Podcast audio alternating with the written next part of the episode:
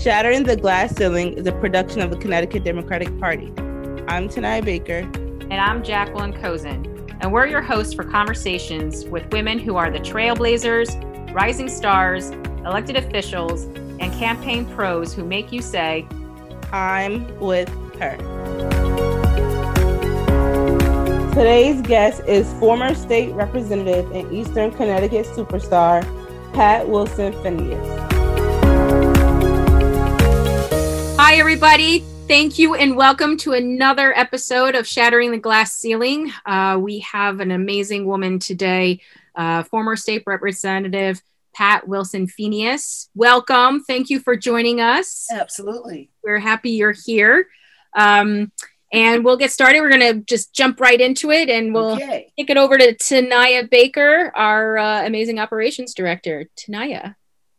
Hi again. Thank you for coming. Uh, so let's just get right into it. So the okay. first question is tell us about your life story. Where did you grow up? How did you get to where you are? Well, okay. Well, I grew up in Ashford, Connecticut. Um, my I was, you know, uh, born in Willimantic uh, and uh, grew up in Ashford. My dad was in the service at the time. He bought some property um, in Ashford. I, well, I guess I should say I was in Willimantic first until almost first grade. Then my dad um, bought property in Ashford and built a home there. We moved to Ashford, and so from second grade um, until maybe about almost sixth grade, I was in Ashford.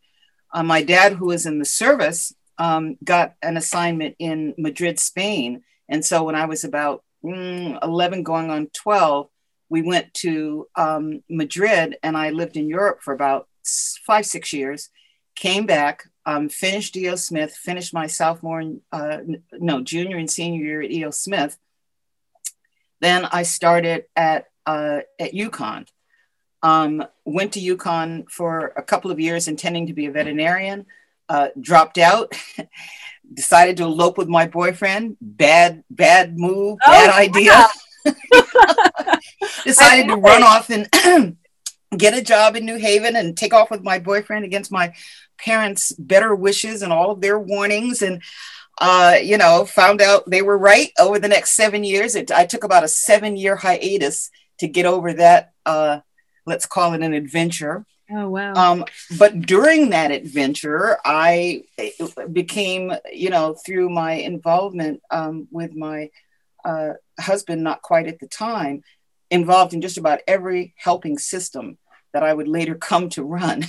Oh, so it was a rough seven years in terms of life experience, but actually it was some of the best experience that I had because um, you know you, you've got lots of educational experiences but then you've got life experiences and had i not had that seven years of interacting with like i said every let's see, the criminal justice system, the prison system, the substance abuse system, the mental health system, the welfare system, the family violence system, the all of those systems I had some experience with in that seven years.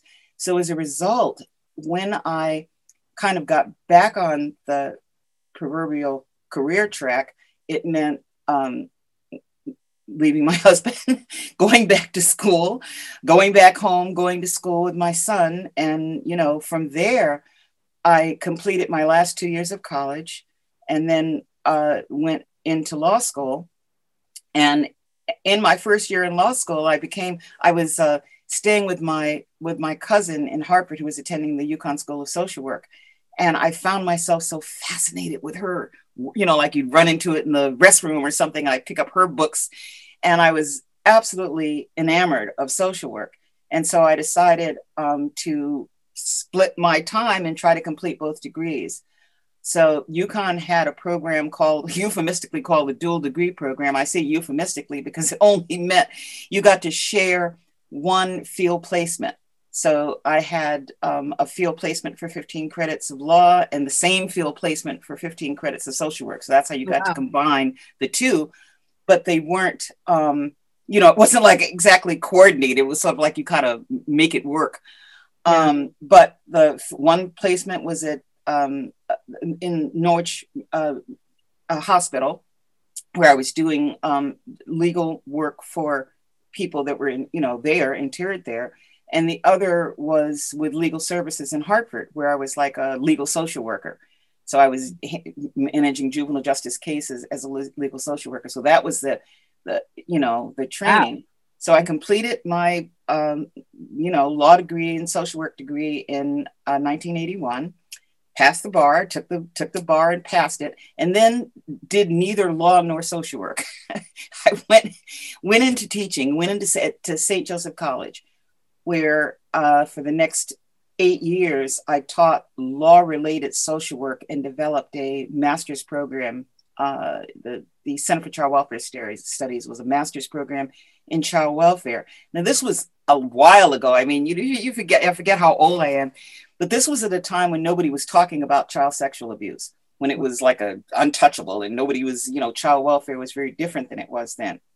And so I'm pleased that I was at the beginning in some ways of integrating practice in that field because the program that I built at St. Joseph College, which was the Child Welfare Master's Program, was an interdisciplinary program that brought together the disciplines of law, social work, medicine, and police science wow. around the issues of intervening in child sexual abuse or child abuse generally.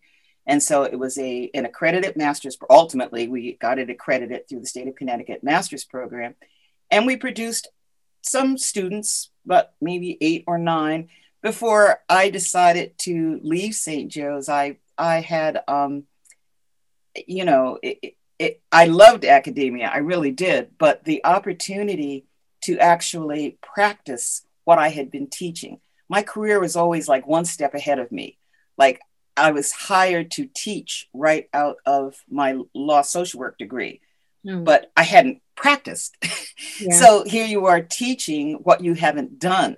Yeah. And that's what I mean by being ahead of myself. So when the opportunity came for me to take a job at DC, at what the time was Department of Children and Youth Services, okay. um, you know, what preceded DCF um, I had the opportunity to, to, come on as the executive assistant to then Commissioner Amy Wheaton. Um, and while I was in that position, the agency was sued by the um, Connecticut Civil Liberties Union in the Juan F. lawsuit. Oh, interesting. And it was interesting. It was fascinating because I was right there and they selected me to, I was um, I started off as the an exec uh, as the executive assistant sort of to the commissioner, or you know, but I morphed into being statewide director of Children's Protective Services, and it was in that capacity that when the suit came, they picked me to be part of a three-person team that would represent the department in solving the consent decree or in writing the in coming to a solution. So it was a unique process. Judge Zampano, the federal court, um, Ted Stein of CCLU out of New York, and um, and me uh, worked, uh, you know, uh, sort of the three of us over about a four month period, sequestered at a hotel in the Howard Johnsons in New Haven, where we were able to interview people, to do tours, to collect information, in other words, and then sit and write what ultimately, you know, became the consent decree, which is still in operation. We developed um, manuals. Each of us developed various manuals depending on what our area. I, know, I remember mine was you know, like foster care and adoption, and uh, you know, developing the foster parent train. You know, just various aspects that became the manuals which supported the uh, consent decree. So the consent decree was a document of about 30 pages, but it referenced manuals. And each of the manuals then, you know, filled out what the rest of that was. So a lot about that, but it's still in force. And I'm, you know, I, like I said, it's it's it's good to see the department, the way the department is functioning now, because it was very different than it was, you know, in the old days. I'm just thrilled by the work that uh, Vannessa Dorantes and others um, are, are doing and have done with that department. But it was a long haul and it, it came from a kind of bad place initially. Yeah. So that was, um, you know, that was a significant step. Now, when that was over, I chose not to go back to DCF because basically I had reorganized the entire department and sort of written my position out of it. And I ended up as a result at DSS in a job called I think we called it social services planning. It's kind of name they give when they don't there's no job and they're kind of trying to create a spot Director so like a create a spot position for about a year till they figured out what to do with me because contractually they had to do something but they didn't it's like part of the consent decree was that I would be placed, but there were no, you know, beyond that, it wasn't clear. So it's kind of an odd year of not knowing exactly what to do with me. Then they asked me to be the director of administrative hearings and appeals at DCF. I mean, excuse me, at DSS. Yes. Um, DSS by now had become DSS because it started off as DIM. We're going back, uh, you know, Department okay. of Income Maintenance. We're going back a ways in the wow when I got there, it turned into DSS. And so it's a little complicated to explain. But anyway, I'm now at DSS, Director of Administrative Hearings and Appeals. And I was that for several years. It was great. I love that job because you got to see all of the difficult cases, all of the things that are coming in for the department would end up in administrative hearings. And as the boss, I would get to review them and see, you know, so it was it was a wonderful time and a great way of to me bringing law and social work together. Anyway, long story short, um, eventually they promoted me to be a regional administrator in the Department of Social Services, and I was the um, uh, the regional administrator for Region Four, which was four offices: Hartford, New Britain, Bristol, um, Manchester. And then um, Joyce Thomas was commissioner at the time. She decided to go work for the feds, leaving the commissioner position open. And I'm not sure how my name came up, but somehow or other, Mr. Rowland uh, got my name, probably from Joyce and I was asked to, you know, consider being the commissioner. And after the dance they put you through, eventually that happened. Mm-hmm. And so I was in that position for, let me see, from 1999 into 2007. Wow. So through the Rowland administration and through the first term of the Rell administration. And then when she had an opportunity to pick her own team, she did. And I, that was my first retirement um, I was home for about, I don't know, four months, and John Hickenlooper called from Denver um, and asked if I would consider coming out and doing something with human services out there. And I did ultimately. So I went to Denver for three years. I got married before I went to Denver, got my husband there. Um, actually, it all happened very, very quickly. We, the opportunity with Denver came up at the same time as we were deciding what we were going to do and we decided to get married and move to denver. So it all kind of came together at the same time. Um, i was in denver for about three years as uh, director of human services which there is essentially like the commissioner but they have a county system. But their county was about as big as connecticut. So oh wow. You know so i mean it's a, you, when you think about um, you know the county system it was kind of funny because when you're in a place like colorado and you go to a meeting, you might have to take a plane depending on where, you know, depending on, you know, I mean, it wasn't like you get in the car and drive, uh, you know, 15 minutes to get to, you know, was that a different kind of a, of a setup? But at any rate, um, eventually I came back from uh, Denver and I was then asked by the state to step into a problem they were having up in Norwalk with one of the community action agencies. Mm. And so I that was fun. I commuted from Ashford to Norwalk. Wow! Oh my god. well, I ran up a lot of uh, a lot of uh, miles, or what do you at the local Holiday Inn? I mean, the local. You know, I've yeah. forgotten uh, where I stayed, but wherever it was, I collected a bunch of miles. From the- you know, but, yeah, yeah. so I could stay. But so I, I, you know, I stayed there, but I commuted for about two years, and then I went into my what I thought was my final retirement until I got disgusted with what was going on and decided to run for office, Yay. which was uh, a different kind of a take for me because it wasn't something I had, you know, wanted or thought about much about doing. It wasn't like a goal that I had, you know, processed. I had, of course, as commissioner, I had interacted with the legislature, um, you know, over a variety of things, so I was familiar with the process but I had never thought of being a legislator as such. I just sort of didn't like the way we were being represented. And I, you know, I kind of got, you know, it was like I didn't, it wasn't something I thought long and hard about doing. It was that I was at a DTC meeting and they were, so everybody was struggling with the fact that they didn't have a, we didn't have a candidate or they, we didn't, they weren't comfortable with the candidates. And I was like, what do you mean you can't find somebody? and, and it sort of happened like that. And I said, well, I'll run, you know, and that was the beginning of it. Literally, I went home and I told my husband, I, I think I said I'd run for office. that's usually how it happens. Oh, that's that's exactly well, how it happened. You're in the room. Usually, when you leave the room is when they uh, put you up.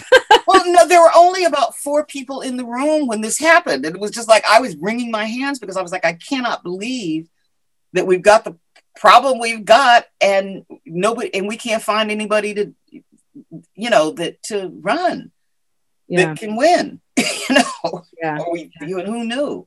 Yeah, you know, but it was it was the beginning of the process. Yeah, and I mean, with that, I mean, so were you involved with your town committee for a little bit? Like only about a, maybe a couple of months. I mean, I hadn't. So, I so you were you were new. Like, I was relatively new, and I was frustrated by the fact that there weren't very many people. You know, it just it, it just. um I mean, obviously the town committee had been going on, but my involvement in it hadn't been that you know, it'd probably been like, I still think in terms of semesters, it had probably been like, you know, four or five months or something, six months. So I wasn't, I wasn't really, um, I hadn't been, I wasn't invested in politics, frankly, that mm. much. I just got um, tired of the, what I was seeing come at us. Yep. You know, yep. and I wanted a different approach. And your background is different than um, you know, a lot of the legislators, I mean, you were involved with administering government. Uh, and you know you come from a social work background. I know that you know UConn had the school of social work actually has a political training program. They didn't uh, at the time. right. Uh, they have one now. Yeah. And i'm involved in trying to you know assist social workers wherever i can but that wasn't something they had at the you know they had then. Right. And I, I, I find it interesting because the intersection of social work and politics because yeah. it just, you know, it, it, exactly. And it makes a lot of sense. Can you talk a little bit about like your social work background and, you know, being a legislator, you know, what it was like in terms of navigating the legislative process um, and looking at policy and bringing that perspective to your colleagues and also in terms of just getting legislation passed like um you know was there a main issue that you really pushed or i i it, i find well, it really interesting. once, once you're a social worker you know it's like you it social work is in everything just like law. Law is in everything for me. It's like you i find i don't tend to separate the two and i don't think that i necessarily separated them when i was a legislator. It's like you it gives you a different set of tools. Social work and law are very different, you know, very different, but they're often going after the same objective. And it's just like you have an entirely different set of tools. And you tend to use social work not just in terms of thinking through policy, but in dealing with your fellow legislators, you know, yeah. in dealing with difficult conversations or difficult situations or engaging people. Um, and I had wonderful social work colleagues. We actually started a social work caucus, which I hope holds together now that I'm gone but um, I we had started um, an actual uh, social work caucus because there are seven social workers um, in the Connecticut General Legislature. Yeah. Now six, I guess, unless we gained another one. Yeah. But um, you know, they, together we were a very powerful, powerfully uh, placed and in useful places to be able to make a real difference. And we were just getting to the point that we were going to start. You know, all of us had students. So the ability to bring those students together and as well as um, social workers who had, you know, who were in uh, policy positions and legislative positions was a great opportunity both to further the learning of social work students, but also to, um, you know, to embed social work practice in the legislature. And it's there anyway, because like I said, those seven social workers, you know, I'll forget them if I try to name them all, but a few off the top, you know, Toni Walker, Anne Hughes. Yeah. Um, you know, let's go with. We, got some solid, um, strong yeah. um, women yep. and and and men. Uh, I believe Steve Cassano. Uh, you know, so we've got one senator. We, you know, it was a good group of people. And once a social worker, always a social worker in terms of seeing the opportunity to help people essentially fit better into their environment. Yeah. And as you know, the work of constituent constituency work is social work. You know. Yes. Um, and I so. I loved you know that aspect, and even talking at the doors. is social work. I mean, I had a couple of, you know, just knocking on the doors. I, one man I kind of came, he was, he told me he was just about to commit suicide. Oh, wow. He had stopped what he was doing to answer the door. and it was me with my brochures. Wow. and, wow. But taking the, you know, you know, my husband, who was of course sitting in the car, thought I was mad because obviously that needed to be addressed immediately. That's not something you say, oh, we'll take a brochure and I'll see you next week. Yeah. So we, you know, I mean, I get engaged, we sat down, we talked for maybe an hour and a half. I mean, we, you know, we, wow, it was a, it, there, there was no question. It, it wasn't a role. It may have been inappropriate in the role that I was in. But like I said, you can't, you see somebody in that kind of pain and you're there and yeah. they're telling you that that's what they were getting ready to do. This isn't something right. you you can walk away from. I don't care what no. you're doing. No. So I, you know, sat down and we talked and we cried and we, you know, we just and my husband was sitting in the car thinking because he couldn't hear.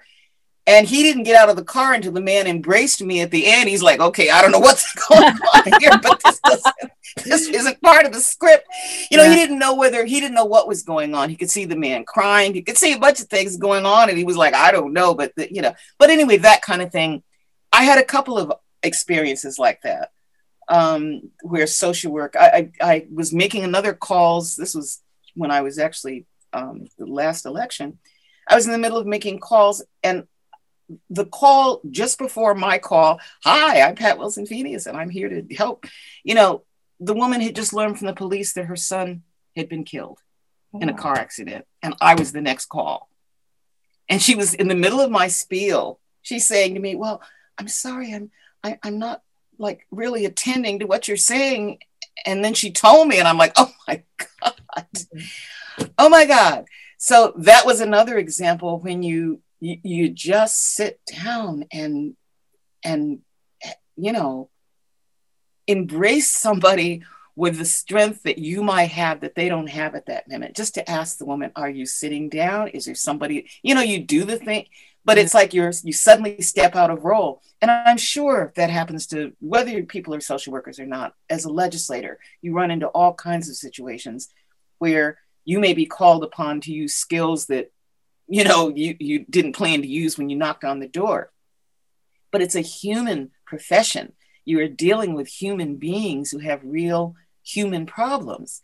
And so the opportunity to be able to engage and assist is a magnificent part of being a legislator and that you know there are just examples of that whether it's over the phone whether you're whether you start with somebody who's screaming at you about something and you talk them down into a conversation yeah. or you talk them down into sending you an article or or or or doing something other than screaming at you. It's such a feeling of success to me. Yeah. It's, to me that's that's part of the excitement. And then genuinely helping you know genuinely being able to connect somebody to resources or give somebody an opportunity that they didn't know that was there or to give somebody an option that they hadn't had, or even just to be able to talk to somebody who needs to be talked to yeah. at that point in time when you happen to interact with them. It's a privilege and an honor, you know, and part that, you know, you, you being a social worker helped, but so did being a lawyer. Although yeah. you don't offer legal advice as such, but you certainly can see a legal problem and you can certainly get somebody to the right place. And you can certainly tell them that is a problem you need to see a lawyer about, or you know that kind of thing. So you the professions whatever you are i suspect if you're an electrician you use it in your job as a legislator. I mean i'm not picking on electricians but just saying i don't think it matters which profession you're in. I know my friend saud anwar is a doctor and he uses it constantly in his work and you that's what you do. So i've always been blessed to have those dual professions and to be able to you know to to build you know to to to build from them. Um wow.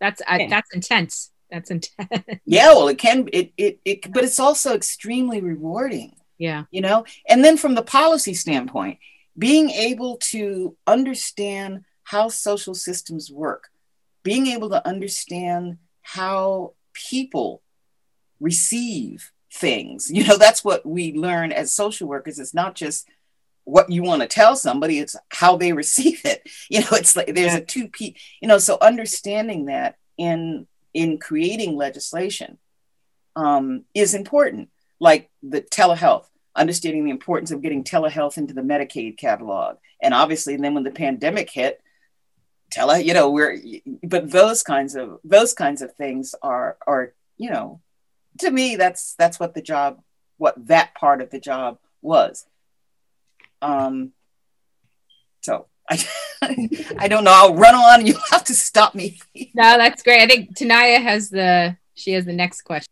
Okay. Yeah, and so in working in all in all these different careers, you know, such as being a lawyer, working in social work and legislation, um, have you ever faced any obstacles in your career because you were a woman? Well, because you are a woman. Sure, um, but I don't tend to say usually by the time I figure out it was an obstacle, I'm already past it. Mm-hmm. I don't I don't necessarily tend to view them. I think it was m- my father maybe that taught me that. It's like you it, you're the one in charge of defining right. things. You know, you don't some people other people don't get to define that. That's your job. So if you don't define it as as a as a problem and you you know deal with it, then it, it isn't it's not the same problem. So I mean, I, I, I can I'll respond to your question, but I'm just saying I don't know if I see it that way. Um, there have been times when I have had realizations. That, like I didn't realize what was happening until after the fact. That's what happens to me often. And I remember, you know, how I was sitting at meeting with the, the governor at the time, and there were a lot of men. A lot of the larger agency and were run by men and they were there used to be a table well, it's still there i'm sure the governor's table and they're probably still sitting around it but my point was i used to there was never room at the table. There was the, the men were always sitting around the table. And by the time i got there initially i just thought it was i wasn't there early enough. Right. but then i realized no this is a power thing. The power people are sitting around the table. And all of the women were sitting like in the second and third rows. And it wasn't and i didn't realize i didn't realize the power dynamic my problem was at the time i weighed about 350 pounds and i couldn't sit comfortably in the little chairs that they had that were behind the second row and i wanted to and i you know without crossing my leg and holding my papers like a man sits so hmm. i was determined to get to the table so, the, so I came in like 6:45. I said I'm going to get here earlier than anybody else. And when I did, what happened was the power center shift shifted. The men, as they came in, they didn't sit in their usual seats around the table. They all gathered over by the water cooler. And the women, st- you know, it was, I didn't realize what had happened until after it had happened. But what happened was I changed the power dynamic at the table and it reminded me of Shirley Chisholm's famous. I was just going to say, if, yeah. if, if, there's no seat at the table, then bring a folding chair. and in effect, that's what I did. Awesome. Although I didn't realize it at the time, but I've since used that as a teaching example with students because you you don't you're not we're not really taught how to look at how, how to see power in operation like you know to view it that way yep but you can like if somebody says something really dumb at a table in a meeting and everybody kind of moves away from more you know when you you you know you you when if you watch you see these power dynamics play out and it to me it's i just find it i find it fascinating but that was an example of something that happened that taught me something because after that i'm like oh i see um, i'm gonna i'm gonna make sure I'm sitting in that first seat of, right. the table next to the governor. You know, these seats aren't assigned, you know, and they have, you know what I'm saying? And once I understood that, it gave me a lot of insight into a lot of things. But that was, it wasn't, so I wasn't discriminated against. It wasn't that I was being discriminated against. It was that I didn't, I, I decided to interpret it differently and take an action that, you know, that may have been bold, but I didn't see it that way because I didn't see the obstacle. Right. So I, it's a long answer. yeah, it's like but, Rosa Parks, Shirley Chisholm, like just one where you sit. Well, and also that sometimes you're the one that puts those limitations on yourself. Yeah. You know, I mean, we have to be careful of that as women and as as black women too. I mean, because we are so used to being defined and misdefined and, you know, put into a box that sometimes I think we operate within that box and realize that we're part of that definition. You know, we're part of the reason that that definition holds sometimes. You know, that there's equal power, I guess is what I want to say. Yeah, and I guess it's interesting to me. One thing I found, like, I w- want to talk about your current work mm-hmm. uh, that touches on that, but I found it really interesting as a woman of color representing a very heavy white district. Mm-hmm. And uh, did you I found it interesting too? Yeah, I mean, like, did you ever feel um, you know uh, being treated differently because uh, you know being a woman of color or you know well, I, door to door? Did you know I think this goes back to what I was saying just a moment ago. I didn't see the it might have been there. And yes now I have to say this carefully because color always matters. And I don't care how somebody wants to pretend that they don't see that you that there is difference. It is there it matters it is important it should not be ignored. So i'm not trying to say that it wasn't a factor it was a factor but i didn't lead with that factor. It wasn't like we're going to focus on race we're going to focus on issues and we're going to focus on competence. We're going to focus on what we want to get done at the legislature not on the fact that my color is different than somebody else's and I didn't approach it approach it like that. And frankly, neither did the district. I'm not saying it wasn't a factor. I'm not saying it didn't underlie. I'm not saying it wasn't very much there. And I did run into it at the doors occasionally, only once or twice. You know, I had one guy, you know, a couple of bad experiences, but they weren't really bad experiences to me because I like to take those people on. I I love those people. so it did it wasn't a bad experience to me. It kind of frightened the person I was with. Like, you know, you have somebody riding with you in the car. Right. You're like, get back in here. I'm like, oh no, you know, we have to talk. But like, but um, you know, it's like that that kind of thing happened, but it didn't happen a lot. And frankly, I was more supported than some people might have thought I would be. But then I grew up here you know, I was born in Willimantic. I've been in Ashford since I was six. You mm. know, and the and even though I, you know, was in Europe for a while, this is my home. Everybody knew my dad. You know, he was a Tuskegee Airman and sort of a hometown, dubbed a hometown hero. And so I grew up in an environment where I wasn't an unknown entity. And I'm living in the same house that, you know, he built back in, you know, 56 or so. So I'm like, you know, that the, and sitting on the, the land that he bought. And he bought this land from a local person because when he was trying to get loans, of course, redlining and all that kind of stuff was an issue. And so he bought 14 acres of land from a local farmer. And that's why I'm stuck out. I shouldn't say stuck. that's why I'm out here with the lack of diversity and the lack of, you know, however, a lovely piece of land and a home I'm very happy in, and I'm not going anywhere yeah. I can drive to New York or Hartford or something. Yeah, no, yeah, very. Not a lot of diversity around here, but you know, I can. Yeah, I can find. I am the diversity. yeah, no, but that's yeah, and I I think could we talk a little bit about um your work with the the witness stones? Oh, sure. Yeah, that was an unexpected surprise. Um, yeah, and I think that that is so fascinating. And if you could talk, maybe just you know, um, absolutely. Yeah, that would be wonderful this came about quite as a surprise to me because I didn't, you know, I knew my some of my history. I knew my uncles, my grandfather, that kind of thing, but not much more than that.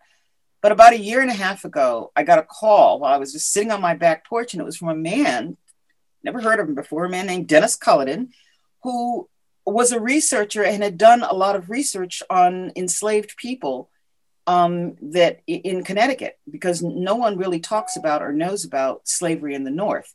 They, we all think of slavery as being something in the South, but slavery was very much a factor. And what I discovered on that day was that he had been researching what turned out to be my family line from 1727.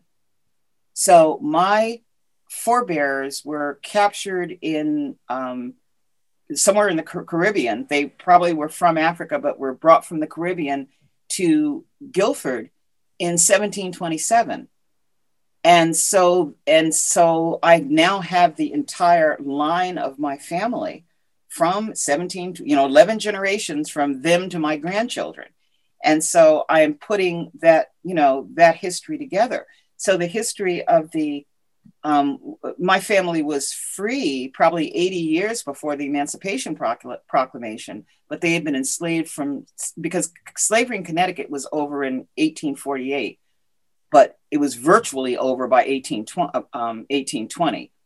So the you know it's it's too long a story to tell quickly, but um, suffice it to say that I've discovered you know these generations of history and it ties it is american history it is connecticut history the history of my family is that history and so studying it and putting it together has been a fascinating opportunity not just to look at the issue of enslaved you know enslavement in connecticut but to watch the progress of my family through that time until now and into the generations the next generations my son's generation. So he, you know, because he's, you know, very successful in the movie business, but his the the the arc of the family's travels from Guilford through those years, through my father who was a Tuskegee Airman, through my, you know, my grandfather who, you know, was he was at Goucher College for 50 years. But those kinds of things are things that I'm now discovering. And tying it and laying it next to American history and watching the development through a single family is a fascinating experience being able to be a part of the Witness Stones program because I am now um, the co director of the board. Um, we're now uh, spreading information throughout Connecticut and in different parts of the. There's interest in different parts in the, of the country for the work that the Witness Stones uh, project does, which is not just about my family. It's about identifying these forgotten individuals in towns all across Connecticut um, and unearthing them using original um, research, you know, church records, death records, census, all that kind of thing, and putting together the beginnings of stories of people and then honoring their existence. It was built off the model, I believe it's called Stolperstein. It was the Holocaust model where people in um, Germany who had been, uh, you know, sucked up by the Holocaust were remembered their existence. This person lived, this person prayed, this person was here, you know, and a little stone was placed. Well, we're essentially doing the same thing for enslaved um, African Americans and occasionally Native Americans um, that are in Connecticut's history and that were, you know, I, I found out that my fifth great grandfather fought in the American Revolution. And so things of that nature. So it's been a fascinating um, trip of tying Connecticut's history and US history to my family's history. Is this um, information like is this available online? Is there a website that how do people learn about? Well, um, if you put witness stones into your browser, the website will probably come up. Um, I should have it memorized, but I don't. But it's but if you just um, put you know witness stones project, um, it, you know it'll pop up or Dennis Culliton. There's lots of information about it. I just did a pre- presentation for the Madison Historical Society on the 11 generations of, of my family's history. Um, and it, you know, it was fascinating. I don't think it got taped, so I don't think it's available because I generally write everything down. I, I could easily reproduce this again, so it's not a, you know, not a loss, but it was a fascinating opportunity to look at the development of Connecticut um, the legal, and I'm taking it from a legal perspective because I kind of can't help it, but looking at the development of the laws in Connecticut that um, supported slavery, the entire, abol- you know, the when the abolitionist movement came in and how that worked and what the overall laws that were going on in the country were at the time. I'm looking now at, and because I have with each generation, I can look at the historical period and put it together in that way um, you know, and show the accomplishments of the family next to what was going on in the larger country. You know, it's it's become you know a, a, fascinating project that I'm you know very much engaged in, and then of course sharing that with students, sharing that with um, you know we're writing um, curriculum. We're hoping to write curriculum for, is down as far as third grade, you know, third, fourth, fifth grade, and up through college um, as a part of uh, you know a part of bringing back the lost history of Connecticut. Because, you know, did you, did anybody realize that, that 10,000 black men fought in the American Revolution no. across the country? I mean, I certainly didn't know that. Um, more than 80 Connecticut towns have revolutionary heroes that are un, un, attested to, unknown. So that history simply is part of something that needs to be developed and brought forth because it increases all of our humanity. And so that's largely what the Witness Stones program is doing is creating, bringing to, to bear this old knowledge that has been lost from Connecticut's history and breaking it down in a manner that students can digest it, understand it, and grow from it. And that our history can be made whole because our history is not whole. Our history is largely white European history. Yeah. Uh, you know, and that's not that's not what it is. So for all of the for all of those that have been left out of American history, and I'm talking about you know everybody from Native Americans to Asians to Latinx to all of the cultures of America need to be you know, cherished, displayed, and their accomplishments are American accomplishments that need to be recognized. But that's not the way that we have historically done it, you know, in this in this state or country. Yeah. Um, so some of the changes legislatively have been made are making this more available. Yeah, and being you know? taught in schools, which I think is because I know I didn't learn any of this when I was when I was in school. Uh, neither did I. And yeah. you know, like I said, here I am, 70, 70 years old, and I'm finding out things I should have found out when I was, you know, 10. Yeah. And, you know, I mean, I could talk on this top topic forever because it's so exciting to me, but there's so much knowledge and it so shapes our behavior today. I mean, when you start looking at history and you look at what's going on with voting rights today, this is not new. This is a repeat. Yep. Of what happened, you know, and it and it's a it's a it's a sickening repeat yep. because for people to act like like this isn't a you know that like this isn't what we went through already and thought we were through i mean as an american people and here we are looking backwards to the same sorts of um, deprivations uh, trying to keep people from voting try, you know all of that kind of thing that has been so big a part of black american history to see it being repeated now and to see to watch the other party abdicate its responsibility as American as American citizens, frankly, and to watch our country teetering on the edge of a crisis is you know it requires us to understand and to look at history and to value history so as not to so as not to you know to repeat the bad parts of it and we're we're not i'm not sure that we're doing that as effectively as we need to I remember when I was in high school, the first day of my history class, the history teacher said, Why do we study history? and everybody's giving these different answers. And I remember uh, Patty O'Donnell uh, said, Because it repeats itself. And he's like, Exactly. Mm-hmm. And um, I just, I, that always, I um, obviously not forget it. It was like 30 something years ago. Yeah. But, um, you know, but you're seeing it when you see the patterns, it's true. And when you, when you look at how things developed. And, and when you go back to history and you look at Jim Crow and you look at the black codes and you look at all of the all of the reasons that black people have been systematically held back. And then you then you look at what you look at what's happened with COVID and all of the disparity that is now jumping out at everybody. It's not a surprise when you simply look at history and look what has been done systematically, intentionally, and deliberately and effectively, then yeah. we shouldn't be surprised with the disparities that we're seeing. But unearthing that and making it clear is part of what I'm, you know, doing through narrative because it's not that I've given up on on our age group, but I see hope in the children.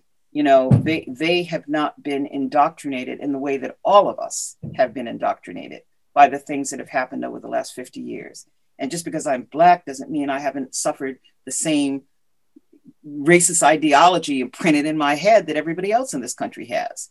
You know, it's like it's it's something that the our newest generations we're we're aware enough now that perhaps we can avoid doing that again um, to this to children.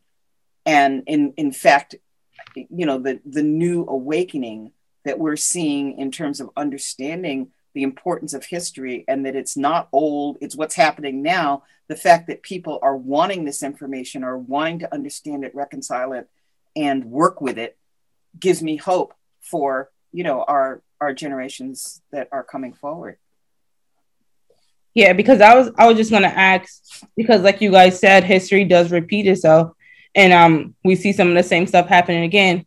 How do we how do we overcome that?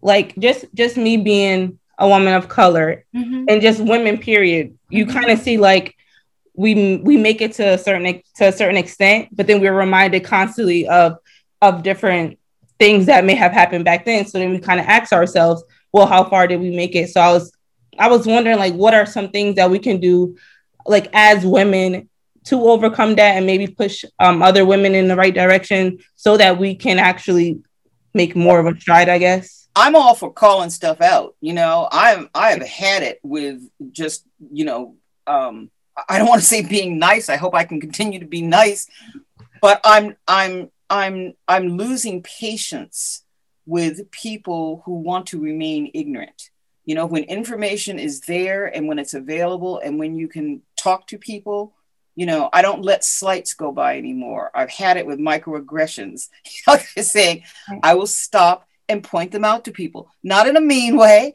not in a, in a hostile way but simply what did you mean by that? Help me understand what you meant so i can respond to that. And nine times out of ten the person doesn't even realize what they said they didn't even they didn't even they I've done it. I've said ignorant things that I, you know, that when I've stopped to think about it, I, I probably won't mention them now, but I mean, there have been things that just came out of my past. My father used to have an expression that I've never even thought of as a as a potentially racist expression. And that's true of other people as well. So giving people the opportunity to hear what they've just said and to think about it, I have found to be helpful because at the very least, sometimes it generates conversation. And if the person meant what they said, meant to invoke that reaction in you, then I take it on right then and there. You know, I'm saying it's not, I'm not going to be belittled by somebody's trying to belittle me. Again, that is my ability to define myself. It's not for that person to define me as in whatever manner they think they're going to define me. You know, it's that's a, that's that's my head. That's within my power. You know, and when you when you work hard, when you do a good job, when you, you know, when you do everything you can do, and you still don't make the grade because of racism or something like that. I mean, I don't, I'm not defeated. You know, I've got energy for other things. And if my time is not right in a particular place, there's another spot waiting. You know, there's another opportunity. There is growth opportunities all over the place. And because I never feel like I've never felt like I've exhausted my abilities in whatever function I've found myself in, I feel like the more you, the harder you work and the more you do, the more abilities you grow and the stronger you get. It doesn't work the other way. You don't exhaust yourself, you get better. You, you may just have to apply your betterness in an avenue you hadn't thought of. You know, so I mean, I, I guess I just, my message would be don't let anything stop you there is you know there's plenty there are plenty of things out there to try to stop women in general and to try to stop black women or people in particular. But you know i i stick by my you know, my my tuskegee airman creed that i keep on my little thing here. It's like aim high believe in yourself use your brain be ready to go never quit expect to win, and rise above. That's the creed I live by. And that, you know, it's like whatever happens, see it as a door, see it as a door open rather than one that's closed in your face, because that's invariably what it is. That's the beauty of life. I, at least that's the, that's the beauty I find in it. You, wow. Even the bad experiences are building blocks. Well, that um, I think that that's actually an excellent way to end because my question was going to be, what's your advice to when wanting women wanting to get into involved in politics, government, or change making? And I get in, just do it. Just, just get in because it's not that hard. It's not, you know, it's it's like law school. People think, oh my God, just go. It's not that. hard. If you can read, you can go to law school. If you, you know, if you can walk, you can and talk and and and and smile and engage people you can do pop you can do politics yeah. yeah. you know it's it's it's not that it may not be what you think you want to do but it may be where your skills are now needed yeah and uh, you know i mean that's sort of the message i got when i was thinking i don't want to be in politics but yet i'm running. How did that happen? You know it's like no i think my skills were needed at that place and time. And it, it gave me a you know a, a different type of depth mm-hmm. and a and a boost back into that. I mean i'm not saying i'm not you know coming back. Who knows? Yeah. but i'm just saying in the meantime i've got lots of energy and there's lots of good trouble to get into and i continue to be ready for it R-E-S-P-C-T, find out what it means to me. R-E-S-P-C-T.